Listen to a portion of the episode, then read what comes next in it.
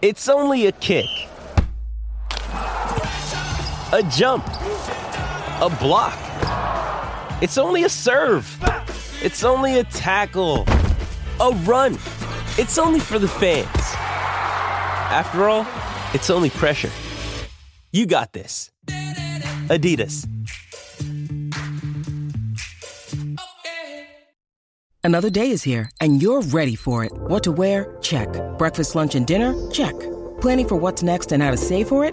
That's where Bank of America can help. For your financial to-dos, Bank of America has experts ready to help get you closer to your goals. Get started at one of our local financial centers or 24-7 in our mobile banking app. Find a location near you at bankofamerica.com slash talk to us. What would you like the power to do? Mobile banking requires downloading the app and is only available for select devices. Message and data rates may apply. Bank of America and a member FDIC. It's a great football team with a lot of moral fiber and a lot of character, and they showed it.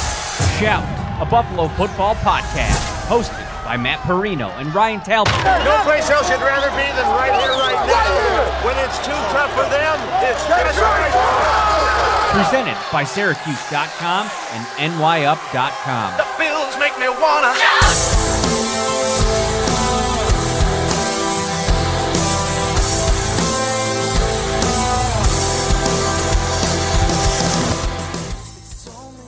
What is up, Bills Mafia? A special afternoon edition of the Shout Buffalo Bills football podcast brought to you by Syracuse.com. Joined as always by my co host Ryan Talbot. I'm Matt Parrino, and we have a special guest for you. As soon as we put this out a couple days ago, we had been teasing it for a couple weeks and we've been working out the details. I started to see the excitement, you know, through throughout Bills Mafia social media, and, and it's always great uh, to have a former Bill on the show. And this one in particular, you're going to enjoy. Mr. Doug Flutie, how are you, sir? I'm doing great, thanks. How's it going? Not too bad, not too bad. It's been The uh, weather's it's been a- shifting up there. You still got a white floor around. Uh, is it still snowing? It's still, Yeah. it's still white. Today today it, it was hailing about an hour ago when i Oh. was outside I took my uh, I took my my son and daughter outside because they love shoveling, and it was it was a mixture of snow and what was kind of like slush. It, it- it's a real mess out here right now. Oh, all right, how'd you pull that one off? They love shoveling. Where did My- you make it a game and decide that this was a fun activity? And you guys got to learn to do this. This is awesome. My son, my son was in the middle of virtual class. He was trying to finish his homework, and my wife said he went so fast to finish it so he can get out there to start shoveling. So I'm not messing with it. hey, go with it. It's a great act. Hey, it's a workout. So, um, thank you so much for coming on here. And it's been a busy couple weeks, couple months for you as you've launched your own show, uh, flu- uh, the Flutie Flakes Cast. How's it going? How you enjoying it? It it's been I was a nervous wreck about doing it. I've never been a host of anything. I like people asking me the question and then I can talk. And I can tell go into a story and I this is a little different. I got to do my prep work and be ready. So I was a little anxious about it, but I've had unbelievable guests. I mean, that's the number one thing. Um, this week I had Ian Book on because I know him real well from Notre Dame days, and and he's getting ready for the draft. But I mean, Kurt Warner, Jim Kelly, uh, Warren Moon, Archie Manning, you name it. I, it's been a great list. Tim Tebow, and um, we just get talking, and it's been great because we just start. It's a conversation. It's about things off the field. It's me talking a little bit about the sharks that I see all the time surfing, and and I was talking with Gronk, and Gronk did Shark Week, and he's Really? like, "No, dude, we were in the water with the sharks. There was no cages. We were like this, that." So um, a lot of fun conversations. Things come up that I just so I, it's it's gone great. It's gone great. I've been excited about it. That's I ab- actually- ab- oh, go ahead, Ryan. i actually just finished listening to your episode with ian book uh, outstanding conversation between the two of you really good uh, talk as well that you had on julian edelman and that chip on his shoulder so really enjoying the podcast here uh, but you know, since the name of it, Flutie Flakes Cast, I, I would be remiss if I did not bring up Flutie Flakes. You were back in Buffalo recently uh, for a Bills Ravens game, 20th anniversary. What do you remember about that phenomenon with Flutie Flakes itself in terms of? I was talking with Matt before the show. It was so hard to find a box of that cereal at times when we were growing up. You know, I was in the midst of trying to earn my keep. Right, came back from Canada, eight years out of the league. I'm getting an opportunity. this was an endorsement thing that I did during the off season before I even signed with Buffalo. And all of a sudden, it got delayed. It was supposed to launch before the season. And then the timing of me taking the field and becoming the starter and the launch of the Flutie Flakes box, it was a perfect storm. I started winning. We started winning as a team. Chris Berman ate him on his Sunday night show on Sports Center. So it was like off and run. We sold a couple million. They were they told me going into it if we sold 200,000 units, that would set a record for what they've done with other clients. We sold two and a half million that year. We've sold close to four and a half million total. Um, and all the money's gone towards the foundation with autism, you know, with, with my son Dougie and for our foundation. And Flutie Flakes alone has raised close to $2 million for our foundation. Unbelievable. Even in pop culture, I think it was on the refrigerator and everyone loves Raymond. I think like things like that too, if I remember correctly. So I mean, it was everywhere at that time. Raymond, Friends, Seinfeld, a show called Jesse that um, what's her name? What's her name? Christina Applegate did set in Buffalo. Um, yeah, some buddies of mine actually worked in product placement out in LA that I played ball with, and I didn't know that's how they got there initially. I actually ran into them later, and they told me that they were the ones that did it, um, and uh, they got it on all the sets. I love. We still watch. We still watch all the episodes of Friends, and it, I don't know what season it was, but all of a sudden there's the Flutie Flakes box. There's the Chargers box. There, yeah, it's, it's funny. I don't know. I, it was it became quite the phenomenon. So I believe that everyone that's done a cereal since, I need a commission. What do you think? Good call. What is, have you tried? I, I, think that's a great call. Actually, have you tried Josh's Josh Allen cereal at all?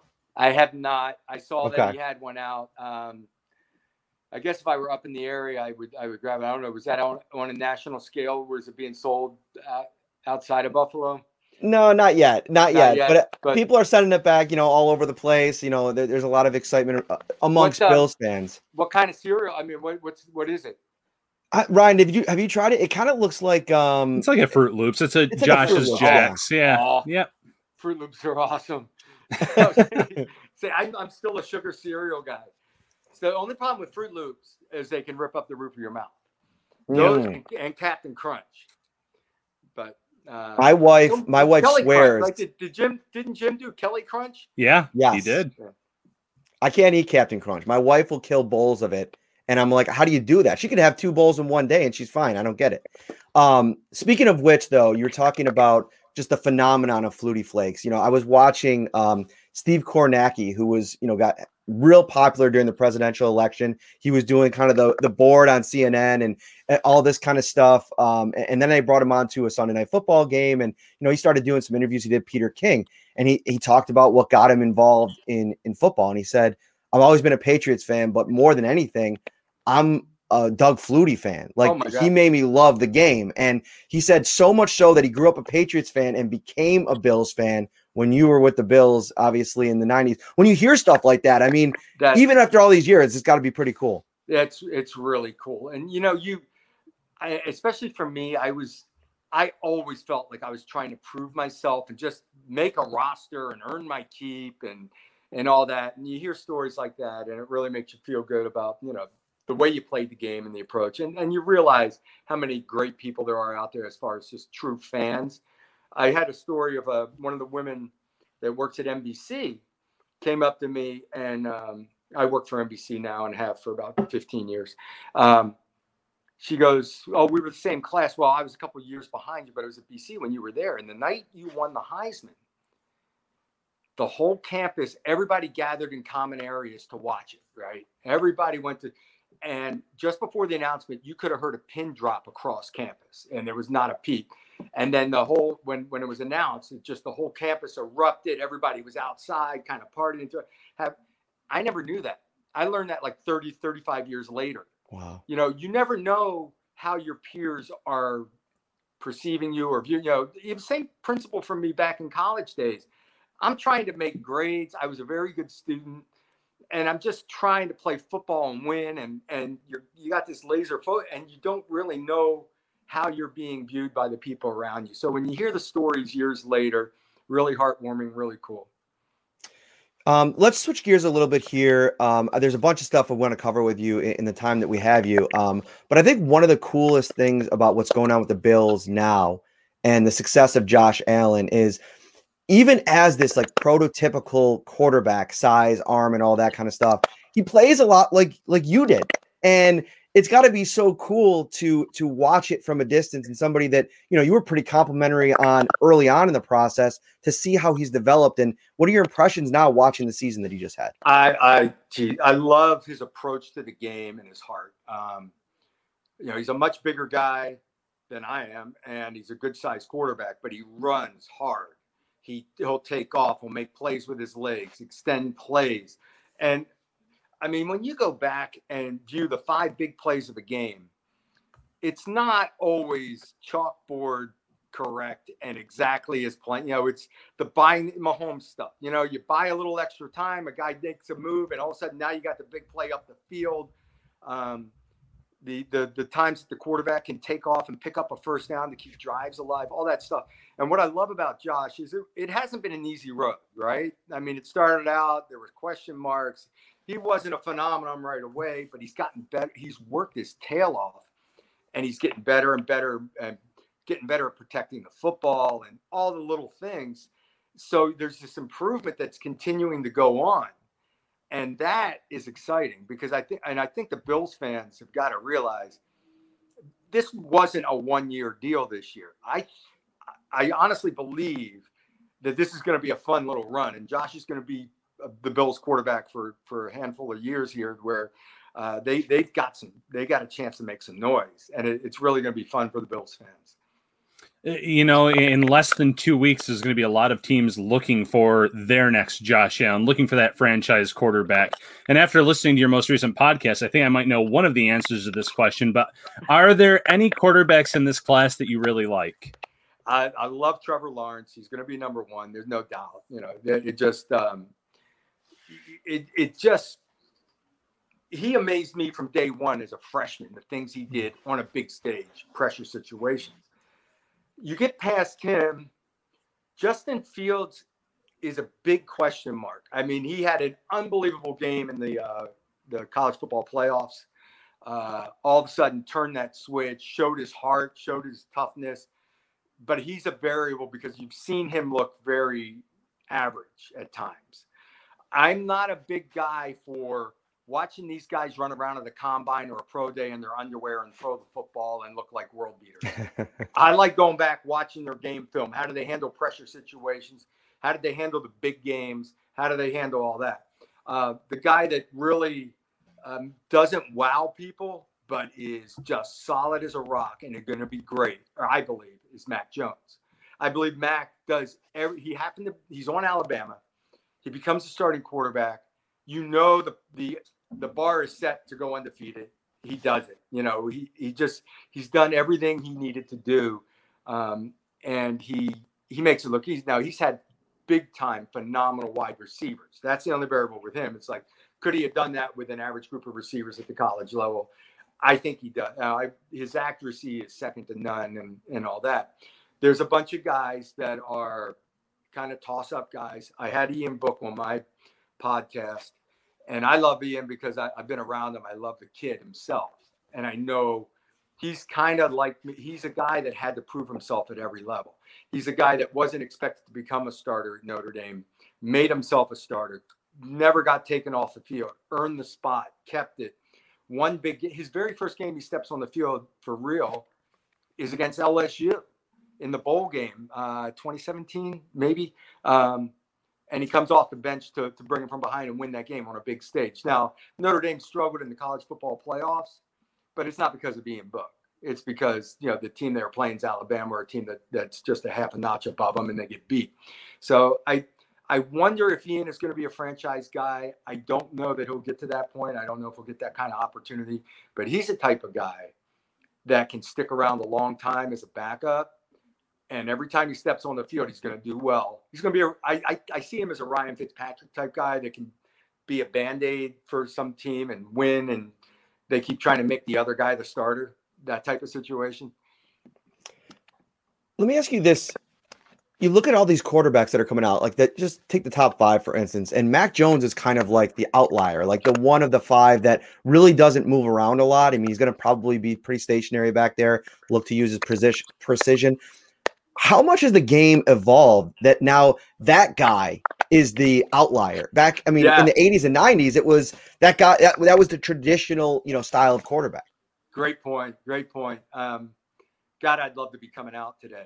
I, I wish, you know, you, you just uh, you see the success of Kyler Murray and Kyler and I talked at, at Heisman, what it was a couple of years ago, Mhm. and um, you know he's he's my build. He's small. You know, he, he can throw the ball though. He can hit the deep throw. He can put it up. So the athleticism to me always been a been a bonus, been a positive, been the thing to fall back. The, the bottom line is you have to be able to win from the pocket in the NFL. If you Mhm. can't win from the pocket, they're going to make you win from the pocket. Then once you can throw the ball from there, the zone reads, the wide receiver screen stuff, the uh, quarterback runs, and all that extra stuff. That's a bonus. That makes them have to defend the entire field and defend everything. So I, I love, I love that aspect of it. That's the way I played in Canada. To see someone that is a prototypical quarterback be the outside guy now, and they wonder, see that with Mac Jones, Mac's at more than athletic enough to do the other stuff.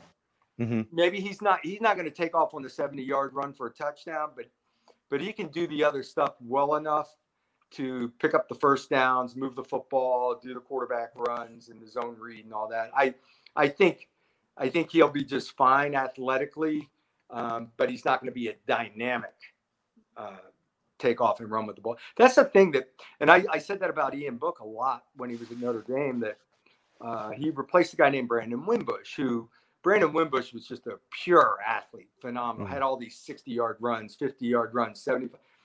And then when Ian went to quarterback, people were like, well, you know, he's not the athlete. Well, no, but you know what? He ran for more first downs than Brandon did. He had a lot of big plays. He ran for a bunch of touchdowns. He, he maybe he's not going to wow you with that 80 yard touchdown run, but and that's the way I view Mac. Mac Mac is very athletic. He'll still be able to do the running for first downs, and but it, it and it shows you how great Tom Brady is to do mm-hmm. what he. You know, without having to do the other aspect, he still finds a way to win. How much would you? Eh, this just occurred to me actually before the show as I was starting to kind of put together the outline. You look at some of the innovative minds of the game today. I mean, Sean McVay is a guy that obviously Brian Daboll in Buffalo, guys that you know really transform their offense because of the way that they're able to put their players in positions to win. Do you look back at your career and wonder maybe what would have been earlier had you kind of aligned with one of those kind of people that could maybe have the forward thinking to know, okay, I have an athletic guy that could throw the ball down the field and make plays. This is what I'm going to do with him. Absolutely. I, I think about it all the time because that's what we did in Canada. When I went to Mhm. Canada, I ran my own show. I got my butt back in the shotgun. We spread it out. I used myself as a runner and we threw for 6,000 yards a year. We, we threw for ridiculous every year. We threw for ridiculous yards, touchdowns, blah, blah, blah. and Set all these numbers. When I came to Buffalo, Joe Pendry uh, was our offensive coordinator and, and saw some of the things that I did well. I got in shotgun a little bit.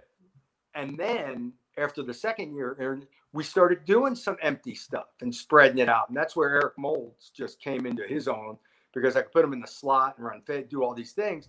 Mhm. And the field was so much easier for me to see. So when Drew left San Diego and went to Sandy, uh, went to New Orleans, to get up with Sean Payton, to throw the ball, I I, I text Drew a year or two later, and uh, I said, "Do you realize how many yards you're throwing for?" He goes, "Flukes, we throw the ball a lot. we throw the ball, and you know they spread it out. He gets in the gun. The height's not as big of a deal when you're in the gun because you're further away from that line of scrimmage, and you can. When you take a quick, when you're under center, and you take a quick three step, five step drop, it can look like a wall in front of you. When you're in the gun, it's not.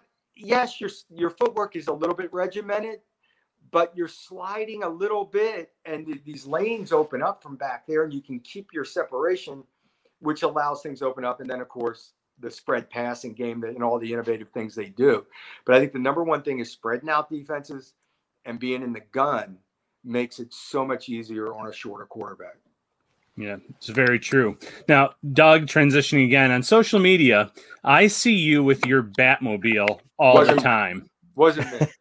well, well, well, where's my guys? Where's my guys? There's Batman. Batman's wearing Brady today. there you all go. right? Very nice. And uh, Robin over here. Robin has uh, Drew Brees. Well, I put Drew went up when he retired. There you Um, go. I actually, I we stumbled onto a website. My wife did actually, and we joked about it. They made replicas, and we joked about it for nine years because I loved the, the Batman show. I wasn't, I wasn't a Batman comic book geek guy, but I loved the Batmobile. And I'm Mhm. like, geez, these people really build bat. So we looked at it. It was going to take way too long. So I looked around. I wound up buying a used one, completely restored it, an old one from way back, and uh, I just drove it today. It's like I, I put a Corvette engine in it. It's on a Corvette chassis now, and it it, it goes. So it's become a reliable. Course, I'm like, heck, I'm driving. The- We got a whole nother episode involved if we want to go to for the back cave because I had two Wow. years waiting for this car to be finished. Right. So everybody bought me Batman gifts, all the DVDs, memorabilia, you name it. I've got a pinball machine, a, a video game, a driving. So anyway, that whole garage area is my 19, and it it looks like the 1966 Batcave. That's awesome. See now, but if you're driving the Batmobile, you're Batman. So going back to your time in Buffalo, who was your Robin on the field and off the field? Uh, probably. I, I got to say Eric Mullins because he's the one that, that kept put me in a position, saved my ass a thousand times. Uh, it's like if you if everybody's covered, just put it up to Eric. if, if he's covered, put it up. If he's one on one, put it up. If he's man to man, put it up.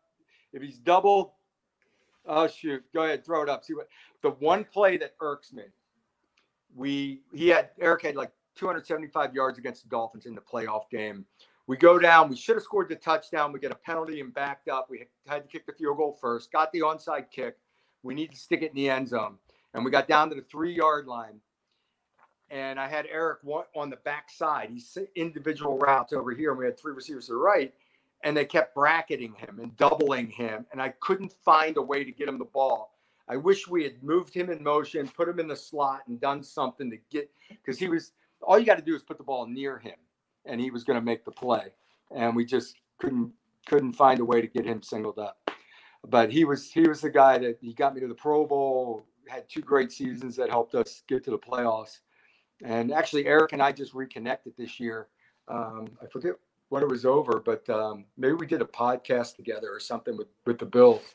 And uh, really, you know, just we played a lot of basketball in the off seasons. We got to know each other, so it, it was it was really good.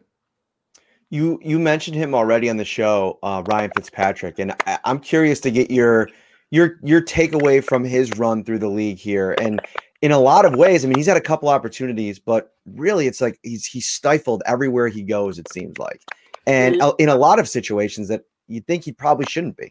He is viewed as I was viewed as a band aid, as a guy that can come in, a veteran guy, can help us win. He's going to help us win. He's a placeholder. Uh, who we going to draft? Who we bringing in? Can we bring? The, should we have him groom this guy? Okay, it's okay. We've won five in a row, but that's all right. Here you go, young kid, get in there. You know, it's like Mhm. he was having the season of his life, and they still make the, the switch to Tua. Um, you know, we've also seen him throw five interceptions and a half. I mean, you know, if you're if you're going to play the game the way he, I remember uh, with Miami this year, coming off the bench late in the game, had to do the two minute offense, and it was just, and they're balls that you would not throw early in the game because it was too tight a window. You never should have thrown that ball. It was too, but in the, those situations, it's like turn it loose and go. Um, he's that way from beginning to end. And with that, as with me, at times you're going to get some turnovers. Um, but I, I love him to death. I love the way he plays the game, his attitude about it. Um, you know, it just there's it's if if there guy if there were a guy that was a first round draft choice, came in as a rookie, and played the way he's played, or first second year played the way he is, they make him their franchise guy, right? I mean, he's just there for 15 years, and that's all there is to it. and uh, it didn't happen that way for him. He went to Harvard. He wasn't a top draft choice. Blah blah blah. And uh, you just you earn your keep. I remember talking with Steve Grogan about it. Steve Grogan and I played together in the late '80s. Tony Eason was the number one pick and the starting quarterback. And Groves, he said two things: no matter how well we play, we don't replace him, and no matter how well we play, we'll never make as much money as he's making. And that was just the way it was. you know, you, will even if you have a great year and you get a good contract, you don't, you're never going to catch up. It's just not going to mm-hmm. happen. You know, you actually mentioned uh, Grogan on your latest podcast too about how he mentioned that you kept playing because you had something to prove, and that kind of takes me back then to your Buffalo days and the whole Flutie Johnson uh, debate because that was another big debate in Buffalo yeah. at that time. What do you think back on when you think back on that those competitions? Um, I was just thankful to hit the field. That was more than anything. Um, Rob got banged up a number of times, and I got a chance to get on the field and prove not just to myself but everyone that yes, I belong in the NFL and I can do this. The the things I remember about my Buffalo days, my relationships with the guys, getting to a Pro Bowl and going to the playoffs two years in a row. Um, very frustrating in the last one to, to play 15 games and uh, put us into the playoffs and then not start. That that no doubt about it. That's frustrating. But even when Rob was named, you know, when they decided to go with Rob, I thought for sure because Rob had a tendency to get banged up that there would be a comp. We were a very good football team. We had a great defense, hmm. and I thought for sure that it would take both of us as it the way it was going to to get to where we wanted to get, but we were going to get there. I thought we'd make a, a, a, strong playoff run, have a shot at getting to a Super Bowl, and it would probably take both of us to do it. That that was my attitude once they once they uh, said that Rob would, would, start that playoff game. And I firmly, if it's not for a Music City miracle, um, maybe I'm starting the next week. Maybe I'm playing a lot the next week, and we're back. Yeah, whatever it might have mm. been. Um, and that's just the way I viewed it. It, it. No doubt it was frustrating, but I, I love my experience in Buffalo. The fans, um, people parking in RVs in the parking lot on Wednesday night before a home yeah. game on Sunday. I'm like, people go on vacation to the parking lot.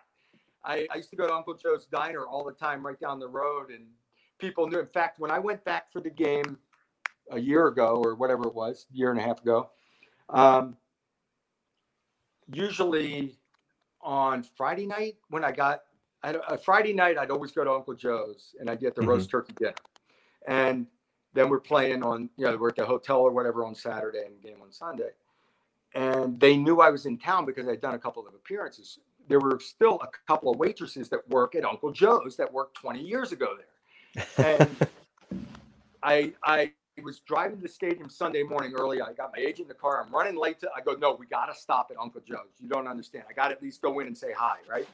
So we pull the car in, I stop, I run in. The same cook, two of the waitresses are there. And uh, there was Paula. The cook Paula's like, where were you Friday night? We expected you to be here on Friday night. You didn't show up on. You always come in on Friday nights. What happened? I go talk to her because my agent had set something up. I had to be at, and I knew it. I, I knew we didn't talk. I didn't text. I didn't call, but it was an understanding that I was supposed to be there. Was, That's fantastic. Which is just a cool, cool thing. Twenty five years later, whatever it is. Uh, I, I, did want to ask you one question about the frustration. You said they told you they were going with Rob. Did you ever get an understanding of who they was, where that decision officially came from? Um, I felt like I knew. I didn't know for sure until a few years later. Um, I went through a very, very similar situation in New England in '88, where I had a stint where I went in, start, got us in the mix, uh, won a bunch of games, we're going to go to the playoffs if we beat Denver in the last game of the regular season. They put Tony back in as starter. We lose to Denver. We don't even go to the playoffs. Um, very parallel to what was happening. Uh, and I told my wife as soon as I had tweaked my knee the week before, and they were using that as an excuse to play Rob uh, against Indianapolis in the last regular season mm-hmm. game. And I said to her, I, I, said to them, I said, I'm fine. No, I don't want to sit. No, we're going to rest you. That Rob, blah, blah, blah. I went home. I said, well, they're doing it again. And she's like, what? I go, they're going to play Rob this week and they'll start him in the playoffs. And they hadn't said that. She's like, you're crazy. They're not going to do that. It's like, I trust me. I got a feel for this. And um, sure enough, that was the way it went. You know, Wade came to me on Monday morning after Rob played well against Indy. I will say that Indy was a good team that year, but they sat a lot of starters in a meaningless game. Um, Rob played well. Rob's announced a starter, and Wade had the conversation with me. And I knew how Wade felt about me as a quarterback. I knew how Wade felt about the team, uh, and I knew it wasn't his decision. And and come to find out, it was Ralph Wilson. You know, came down from the top that they've been spending this money on Rob. That Rob was the guy they really wanted. You know, like I said with Ryan Fitzpatrick, he's the guy they want to be the franchise guy. I'm an old guy, just kind of hanging on for a little bit, and. Um, I didn't know when Wade became our defensive coordinator out in uh, San Diego. He and I sat down and talked about it, and he explained that whole situation. And yeah, I had no anim- animosity towards Wade at all. I love Wade. Wade's Wade. I absolutely love Wade Phillips, um, and it's just just the way it was, and it's the way the NFL works. It's like if one guy finishes the year as the starter, and that's the way way back in '88. If I finished that last regular season game as the starter the next year they should be paying me starter money if the starter's healthy, right? the starter's mm. healthy and you're playing ahead of them, they should be paying you starter money. So Rob was making a lot more money than I was, and I actually did redo my deal and was making good money, but um, it, it, just one of those things that happened. But like I said, I thought it was going to take both of us to get to the Super Bowl, and I was fully expecting to make that kind of run. Well, I got to tell you, I have an admission to make on this show and I and I, anybody that knows me knows I grew up a, a diehard Bills fan. I now cover the team for a living, uh, so obviously that dynamic has changed a little bit. I was a huge Rob Johnson guy, huge. Like I, I through and through, I thought Rob Johnson should be the quarterback. As I've gotten older and I've looked back and and studied the game in a different way. Like when you're a young fan, you don't you don't watch the game like you know I watch it now as, somebody that does it for a living and covers it and talks to people that know the game. Like I think what I've come to realize is the big reason why, and I'm wondering if this wasn't why they made that decision when they made it, was because they traded a first round pick for Rob Johnson. And to me, the moment they did that, it was like this guy better work. Come hell or high water, he better work. And what's funny about it now, you mentioned like who you were and like the, the way that you know you, you know the teammates loved you and everything like that. I've listened to Rob Johnson interviews that he's done since that day, and you know, I don't hear any of those kinds of, you know, stories about Rob Johnson and what he meant to guys in the room. And so, you know, when you look back on the bill, I, I, will fully admit on this show now, I was 100% wrong. But I think if you look back, I, I think that evaluators and, and front office people, that was a lesson that was learned in that era about how to handle quarterbacks and how to evaluate quarterbacks. Because looking forward now, we talk to Brandon Beane every week uh, every year about the draft and how they evaluate guys. And one of the big thing that comes back is what do their teammates say about them?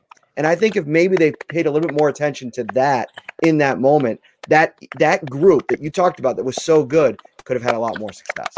I appreciate that. And um, you know, one of the moments, and and I don't think anything of it, but we were playing the Jets on a Sunday night, I think it was, and we were about the 20 yard line going in, and I hand off to Antowain Smith, and I carry out my bootleg fake. Well, Antowain bounces off and reverses field, comes around, and I throw a block on Mo Lewis, outside linebacker for the Jets, and I got Mo Lewis to the ground. Well, I thought I threw a really good cut block. Come to watch the film, I dove in front of him, got a piece of him, he tripped over me, falling down, chasing the play. But um, you know, Antowain sprints the end zone and puts the ball down and sprints back to me. And the guys were, you know, those little things. And I don't, you know, I'm just trying to do whatever I can to win a game. But those little things like that that I did made such an impression. It's and Antowain said to me, he's like, look, if this 170 pound guy is cutting their 240 pound outside linebacker and getting them to the ground, the least I can do is play my hardest and play my heart out and, and knock the crap out of somebody. And and that, you know, that's the little the little the other aspect of what I think I brought, and this was back in the 80s, we threw the ball with New England when we were doing that that little streak we were winning. I had games I was five of 10, nine out of 11, seven of 14, under 100 yards. I think I set a record for most games won with under 100 yards passing. And it, it was stupid. But what what you did was we ran some naked bootlegs. We kept people home. They were afraid to blitz me. And we ran the ball down their throat because they worry about the you put Kyler Murray at quarterback or Michael Vick at quarterback, they are not going to chase the running play as quickly. And mm. all of a sudden the run game's better. Now we're rushing for 200 yards a game and we're we're doing these stupid little things that you don't really realize it's because there's an athlete at quarterback and they aren't they're not going to play what we call 55 or or two deep man under. You know, they'll do that all day against Tom Brady. They'll play man to man underneath the two. They won't do that against a guy that's going to take off and run on them. They're not going to mm-hmm. do certain things. So even though your stats may be mediocre sometimes, and you just, it doesn't really appear like you're throwing the ball great, there's other things that that that factor into it that I really didn't even realize at the time. But we ran the ball great. Hmm. Absolutely. So now post career, is it safe to say you're almost just as busy, if not more busy, because new podcast, uh, Celebrity Sweat Flag Football Game. I'm watching it with my son. He's a big wrestling fan. You win the 24 7 title. He's freaking out about that. So you're doing that a little bit. Uh, your video game. So you're staying pretty busy these days. You know, you, you, you try to do some some things that are going to bring in um, uh, bringing a little money on the side where you're not having to work too hard, but you still got to have your face out there and do things. And I still like to be involved in NBC and the Notre Dame broadcast and part of that. So I'm going to do a, a couple of studio dates with them. Uh, the podcast is something I'm in, in this room. I'm at home. I come in here. I do about an hour worth of prep and I do about an hour on air and I'm done for the week. So it's pretty easy. I like my downtime. I do like my downtime. I say no to a lot of stuff, but it seems like every day I got something. Go, I got to get on. I got to do this or got to do that or you got to jump on a plane. And um, COVID taught us all though that we can Zoom and be home and and it's it can be pretty easy. So I hope that carries over. Um, but you know, you you you over the years you build a, a brand for yourself and you hope that uh, you can have some passive income in, the, in your later years. Um, what else? I, you know, I've got a restaurant up in uh, Plainville, near Foxborough, near the stadium. About you know, if you, but uh, it's actually a casino, and I have the main restaurant in the casino, um, Plainridge Park Casino. Uh, so you know, little things on the side, stuff that's passive income, and then I like to be a kid. I got a hockey game tonight. I'm in that. I got pumped nice. up. Now, look, I'm a hack, right? I'm a hack. I'm in that on the B League, whatever it is. Somebody's sick or has a broken thumb or something, can't play tonight. So I'm filling in in the the the top. Not that I don't think this is the top, but a much better league. So I'm a little nervous. I'm a little nervous. Well, have somebody, you know, listen, it's 2021. Have somebody record that, send it to the Pegulas, and who knows, maybe you can be a Buffalo Sabres goalie because it hasn't been the best season for them. So you never know. Oh, hey, I was when when I was in Buffalo, it was the Dominik Hasek years. Mm. mm. Oh my god. Have, go online on YouTube and watch a highlight film of Dominik Hasek's unbelievable save. The stuff he did was nuts. And the one thing I've taken from him is you make a paddle save, right? The paddle goes down, puck comes like bang, and it's hard to cover it right away. What he would do is make that pack, drop the stick and just grab it with his bare hand. Mm. I love it. It's like light up, light bulb idea. Pick it up. the cover. The, the, anyway, the, I loved watching him play. Yeah, th- those were uh, the, the glory days there. And, you know, speaking of the glory days, if you want to relive it, the Flutie Flakes cast with Doug Flutie is on uh, XM uh, Sirius Radio. It is, uh, it's already been an unbelievable uh, number of guests. Uh, he's had uh, Pro Football Hall of Famers Jim Kelly, Brett Favre, Kurt Warner, Dan Fouts, Warren Moon, uh, Phil Simms, Joe Theismann, Rob Gronkowski. I mean, really, we could we could go through this whole thing. It's pretty awesome stuff so lucky to have those guys come on, you know, and and it really that's that's that's part and and you start talking and I love talking with the older guys. Warren Moon and I start talking about locker rooms in Canada and in Saskatchewan. In Saskatchewan's locker room, right? This is pro football, right? they have a bench against the wall, cement like a, a room, probably size of a bedroom, right? So bench, they put a two by four on the wall and nails sticking out of it. Those were your hangers, those were your lockers. Winnipeg would turn their hot water off on the opposing team, on the visiting team, to save the money on the hot water. And they'd have six Oof. shower heads and only two work for like 50 guys, right? It just, some of that's, I, I had a blast, never changed a thing about playing in Canada. I absolutely loved my days in Canada, but it made for fun stories. Some of the older guys in the stories, you know, Archie had those same kind of stories about the NFL. Well, we know that a ton of Buffalo Bills fans are going to flock to this thing. Uh, we wish you all the best of luck. Thank you so much for taking the time today, my friend. Uh, it, it- continue to enjoy uh, every day because it seems like you're having a blast. Trying to, trying to be a kid. Thanks so much, right. guys. Bye to Thanks. everybody in Buffalo. Take care, Doug. Take care. All right, that was awesome. Um, Doug Flutie, uh, former Buffalo Bills quarterback, CFL legend. I mean, really football legend. Uh, all the things that he's done. One of the most iconic plays in the the history of uh, college football. Ryan, I got to apologize to everybody. The, the audio was a little bit rough. We were trying to figure things out before the start of the show, so I appreciate everybody that kind of made it through with us. Hopefully, uh, you know, for whatever reason, sometimes we do these things, Ryan, and the and the audio doesn't work right. But the the the, the conversation was so good, I didn't want to like break it up or, or redo it or or anything like that. You kind of just got to you know plug through those ones. Uh, we're gonna we're gonna go on a, a little bit more here, Ryan, because yesterday was Brandon Beane's press conference, and we want to uh, add a little reaction to that. So I think just to start off with, um, let's do some housekeeping before we get into the Brandon Beane uh, press conference from yesterday. Uh, we have another show tomorrow. It's another live mock draft. We're bringing on, and listen, stay with us here. We're bringing on Mike Rodak, former ESPN reporter, now with AL.com in Alabama, covers the Crimson Tide.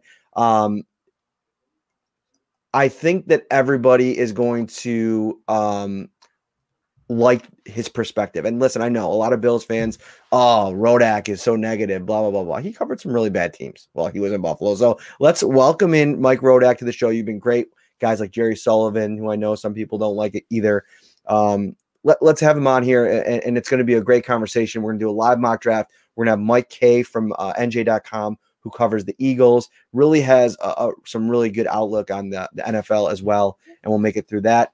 Don't miss tonight, Channel 4. Uh, it's going to be streaming online, WIVB.com. Head over there at 7.30. We're going to have our special mock draft special. Uh, so you'll want to see that. It's going to be in studio. I'm excited about uh, heading over there. It's it hasn't been a lot of in studio stuff this year, Ryan, because of COVID. So that'd be fun. Um, and so we got the big show tomorrow. I'm excited about that as well. Uh, a couple things in the in the hopper here. Uh, but Brandon Beane, your big takeaway or your biggest takeaway, we'll get into a couple of them from yesterday's press conference.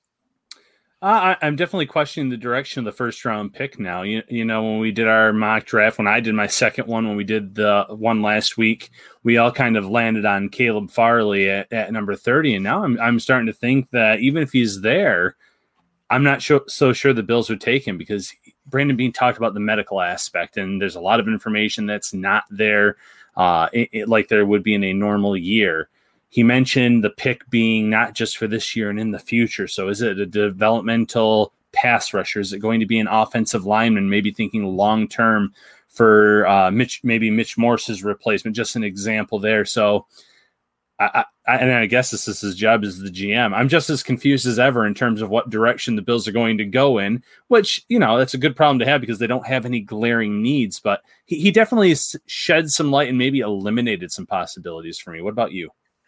Yeah, and to your point, it's like eh, there was mixed signals throughout that whole interview, right? Like at one hand, you're sitting there and he says, you know, what you just talked about, and the fact that you know there are some medical concerns. I don't know if those guys will be in play, but he's also talking about like you know we'll have the long, you know, the the the, the wide picture, and not just 2021, but 2022 and 23 in mind when they're making these picks. So I think that for me, it's going to come down to how good is that player because at the end of the day if they like the conversations they have with it with the player and the tape stands up for a player i still think that you know they're going to have confidence to make that pick now if there's serious question marks like you mentioned caleb farley i mean two back surgeries that's that's no small deal you know an acl injury for a player could be something that you know, you, you causes pause. But don't forget, this is the team that you know drafted Harrison Phillips in the third round a couple years ago and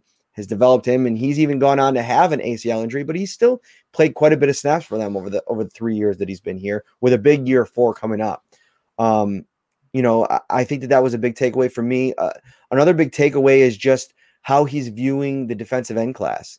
And that's something that, you know, I was able to ask him about and, you know, put up a story today at the site about, you know, what happened in Kansas City, what they learned from that in the 90 days since that game, and how they're applying that to the draft. And, you know, he was frank. He said, listen, there isn't that top guy uh, in this draft. I mean, Chase Young last year, Joey Bosa the year before. You're not going to have that guy, but there are some guys that he feels like can come in here and make plays. And he got a little bit specific when he said what he's looking for. And it's he wants a player that's instinctive, plays instinctive, has the ability to change course when when the play dictates you do so because you go back to that Kansas City game and that's the kind of plays that you have to make against Patrick Mahomes. When things are going a certain way, that's just when he flips the script makes a, a an off uh you know uh, off script play and that's when things get chaotic for defenses and they continue to struggle. Um but he said you know speedy linebackers. You know i think they have two speedy linebackers on the roster right now milano and tremaine edmunds but does that mean that they want to maybe add more you know obviously looking at the secondary where can you add there uh, a, a better option at cornerback too i think is always going to be something that you know could be in play depending on the value but it goes back to this and we bang this drum so much over the course of draft season. And you have to remember it when you're going through all of these different like scenarios and everything like that. At 30, they're going to sit, go to the podium if a trade doesn't wow them, whether it be up or down, and they're going to take the best player on the board, on their board. And and so that could be any position. I mean, really, that could be, you know, you might not think that they need a safety, but who knows? Maybe they have Trevon uh, Moehrig ranked you know, as a first round talent, like they uh, a, a mid first round grade, and they say, you know what, we're going here, even though we have Micah Hyde and Jordan Poyer, and who knows, maybe they can use him in a big nickel role or something in the meantime, and and let him kind of develop behind those guys. But I just think you got to take your what you. I think a lot of people judge, and we've been joking about this too on the shows. These mock drafts, they judge them on if they're reality most mock drafts are not being done in an attempt to predict what a team's going to do. We don't have enough information to do that. But what we can do is present scenarios for when a situation arises in the draft, whether it be a trade up or trade down, if you're picking at 30, what the Bills might do in that scenario and what you'd like them to do. And and even just remember too, you know, I put out that Jayson Oweh uh, mock draft. and you know, it was a big section of Bills fans. There's the train. Honk honk. I love it toot toot, I should say. Trains don't honk, right? They, they, no. they toot. um, put out this mock draft, and there was a little section of Bills Mafia that wasn't thrilled with it. They don't like Jayson Oweh, Aaron Maybin 2.0, whatever. You know, go back and read some of your tweets and your text messages in 2018 when the Bills drafted Josh Allen. And I know he's a very once in a in a generation type of situation, the way that he's panned out the way that he has. But listen, I, I don't think you could judge a draft on draft night as much as you like or don't like a prospect. I think it's it's about letting them get into a situation and you know some of these traitsy guys on the line, Ryan. He, it's another thing Brandon Beane said. We want to look at the speed, the explosiveness off the line of scrimmage. Like we think that some things, they think that some things, whether it be technique or footwork or just parts of how they approach the game and the position, can be coached and can be fixed and can be taught. And so I think that those are the kinds of guys that, you know, when, when you're picking at number 30 in the in a first round pick, a second round pick, those are the kinds of guys that I think, you know, be prepared to maybe hear some of those names. Yeah, I think that's a great point. And, you know, I'm not going to say that they're going to go out and, and, make a surprise pick like a, Greg Rousseau or or a Joe Tryon, but those are some names that you're starting to hear from these draft analysts saying, "Oh, you know, some of them are being talked about as first round picks now or really early day two so they could hover in that first round. You just never know. The, the draft is a crapshoot. The way these teams evaluate players is a lot different than uh, e- even the mel kipers of the world and, and the daniel jeremiahs of the world they're definitely in tune with these teams there's no doubt about that but there's so much that goes into drafting these players so you just have to kind of trust the judgment of these teams uh, specifically in the Bills in this case, that they're going to do what's best for them, not just now, but like Brandon Beane said, long term. So maybe it is a developmental defensive end. Maybe it's a wide receiver. You know, we, we touched upon that too. Emmanuel Sanders, one year. Cole Beasley uh, is on the other side of 30, obviously. You have Isaiah McKenzie, one year deal. They want to maybe think long term opposite Stefon Diggs. Who's that going to be? Or with Gabriel Davis as the one, two, three. So anything's possible. He talked about the running backs.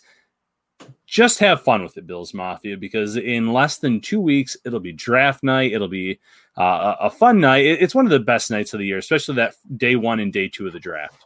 You're a draft nerd, Ryan. I am. You be open. You love it. You, are gonna no you're doubt. gonna settle in on Thursday. You're calling in sick on Friday, and you're just getting. Actually, you don't have to call in sick because it doesn't it doesn't start till late on Friday. But it's all draft all weekend long. And let's get into another piece of this yesterday. One of the big topics that came up was Josh Allen and the extension as we continue to kind of follow that storyline. And I'm kind of getting the sense that like if you're digging in and waiting this off season for an extension, you know, I don't know if that's necessarily the best idea. I get the sense that both sides of this would be more than happy to kick the can for a season and, and figure this out next year. Let pick up the fifth year option, head to head to the off season when they'll have a better idea of what this looks like. I'm not ruling out them getting the thing done this off season. It's Brandon Beane. We know he's pretty uh, aggressive. He's pretty uh, with it. He's on the ball, and he want and he does. He did say yesterday, "I do want to get it done because I, it, it then will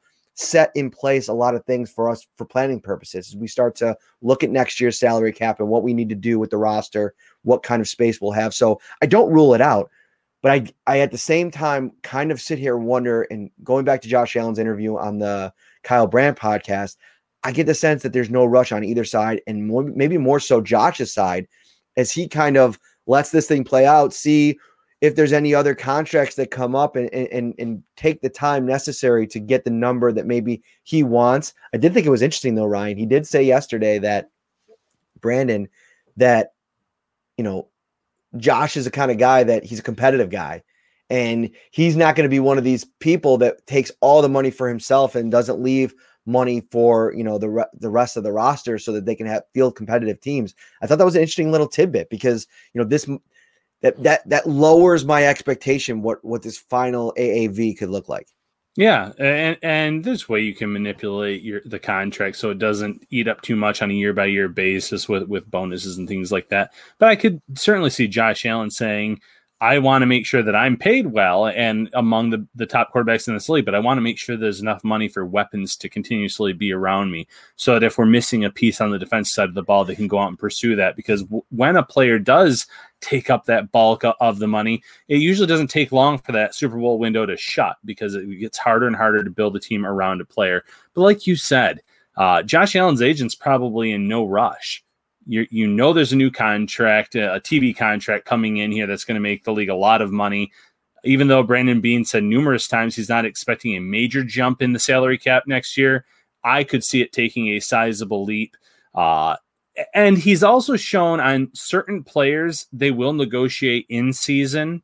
I know a lot of the times players, agents, GMs, they don't like that. But when you're talking about a franchise quarterback, if you have to get it done in season, you're going to get it done in season. So Maybe it doesn't get done after the draft before the start of this year, but I'm sure talks will be ongoing throughout until both sides can reach some kind of happy medium. Oh, we, we just had a, a Ryan Freeze moment there. Oh, did nice. I? Yeah, I can't wait to screen grab that. I'm gonna have a new uh, Twitter uh, cover photo. Very nice. It was like one of these. that was great. Um, another uh, topic of discussion is the fifth year option on Tremaine Edmunds. And did you get the sense? I don't know, listening to him talk about that and the you know, how cash strapped that they might be in in giving, you know, a, a, fifth year option to Tremaine Edmunds at 12 and a half million when they're about to, you know, have to put a lot of money towards Josh Allen. I don't know if that's necessarily a slam dunk. Where where, where are you kind of sitting? I, I think it's risky not to do it, but I do think that and I think that they want to do it. Like I think if from my perspective, I, I feel like from every conversation you have with anybody in you know in the building that has any type of decision making, you know, Sean McDermott, Brandon Beane, anybody else that you hear talk, they, they love Tremaine Edmunds. They love what he brings in the in the building, his leadership, the fact that he's you know only 22 and has had some pretty s- solid production at times, really good at times, underwhelming. I think they want to do it. I just think that they're in a situation where they might have to of not do it and, and maybe see if they can't come to a similar type of deal like they did with Matt Milano as he kind of continues to ascend. But the the risk that you take in not picking it up too is if Tremaine Edmunds goes out and has an unbelievable mm-hmm. year and then becomes a commodity potentially on the open market, you risk losing him, especially if by not picking up your fit, his fifth year option, he takes that as some tor- sort of slight. So there's all these moving parts to this now, and and this is a real interesting one, way more so than the Josh Allen one, in my opinion. Yeah, and, it doesn't even have to be an, an outstanding season for Tremaine Edmunds in terms of his play. If he just has a really good season, a Shaq Lawson type. Remember, Shaq Lawson, fifth year option, not picked up, has his best season with the Bills, right. and then he makes ten million dollars uh, in, in, free agency on and average. To your point, and to your point, you can have a great season and in Tremaine Edmunds' position, and not have it be like you know there is no real like t- stat for middle line. I mean, gets tackled for a loss if you want, um, p- passes defended, but the, the real barometer for Shaq Lawson was sacks. That was that mm-hmm. one thing that people zeroed in on. For Tremaine Edmunds, if he has 140 tackles and ups everything else, to your point, right on the money. Right, and you factor in the age, you factor in, and I don't know how much teams weigh in Pro Bowls and things like that because a lot goes into who makes those teams, but it, a lot will factor into it. So if the Bills don't pick up the fifth year option, I think there'd be a market for him no matter what, and the Bills would have to be pretty smart about uh, negotiating with him and how to do it. But yeah, I agree that they kind of left the door slightly open in terms of saying it's not 100 percent uh, sure that they'll do it. They're leaving themselves a very little window. That said, I think they said we'll discuss it after the draft. Draft ends on what May first, May second, uh, and I think the fifth year option is what May third. So I mean, you're talking about a matter of 48 to 72 hours in terms of making those decisions. I'm sure that they have a pretty good idea what they're going to do, but maybe he's hinting at if the right player comes along in this draft that we think long term could fill that role. Uh, they won't hesitate to do it. I'm not sure. So I definitely not the slam dunk that Josh Allen's fifth year option is. Right. All right, some great stuff from Brandon Beane yesterday. Some great insight. You can listen to that whole thing. It's up on the on YouTube. Uh, I believe the Bills posted it. We have a couple stories up at the website. Ryan's actually going to put together his next mock draft using Brandon Beane's press conference as kind of a guide, and that's going to be a fun read. I'm excited uh, to dive into it when you get that done. Couple other notes.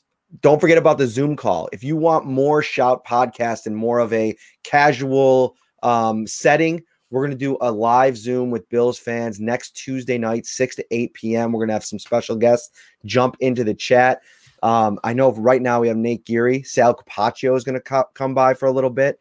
Uh, I believe Marcel Louis Jacques even hinted that he might pop in a little bit. And uh, who knows? You never know who could come in this. We, there might be some that come that I don't even publicize. So uh, if you want to get involved with that, either hit me up on Twitter, get in my DMs, email me, mparrino at nyup.com and we'll get you in the mix there. We're excited about that. We're also going to be giving away some shout shirts. So that's going to be exciting as well. I got to get you yours, Ryan. I'm, I'm, probably just going to send it out to you so you can have it before the show. Uh, and then tomorrow, uh, po- uh, podcast live mock draft 2.0. Uh, Mike Rodak and Mike Kaye from NJ.com. We're excited about that. Final thought. Final thought. Tune into Channel 4 tonight to watch this guy, Matt Parrino, with his mock draft. Don't miss it. I put in my pick for it, and um, I'm second guessing myself already based on I put it in before the Brandon Beane press conference, so I'm gonna I'm gonna drop that caveat in when I when I talk about it. But I still think if this dude is there, it, it's a run to the podium type of thing from some of the things that I've I've read and heard about him. So for Ryan Talbot, I'm Matt Parrino. Thank you so much. Doug Flutie was awesome. We hope you guys enjoyed that interview, uh, and we will see you tomorrow. Take care, everyone.